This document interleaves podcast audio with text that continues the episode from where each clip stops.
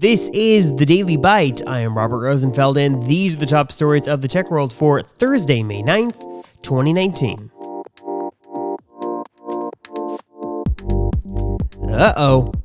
Amazon is coming under increasing pressure over the storage and use of recordings done by its smart speakers.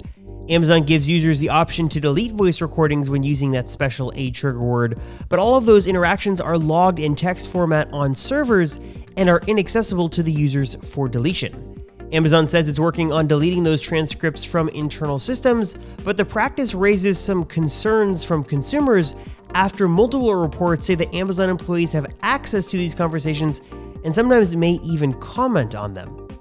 One of the biggest and most anticipated IPOs coming out of Silicon Valley is already kind of starting to fizzle out.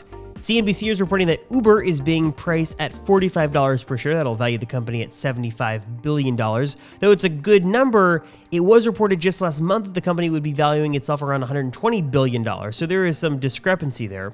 The valuation is still very high for the trailblazing ride sharing giant, but some investors are a little less than enthusiastic.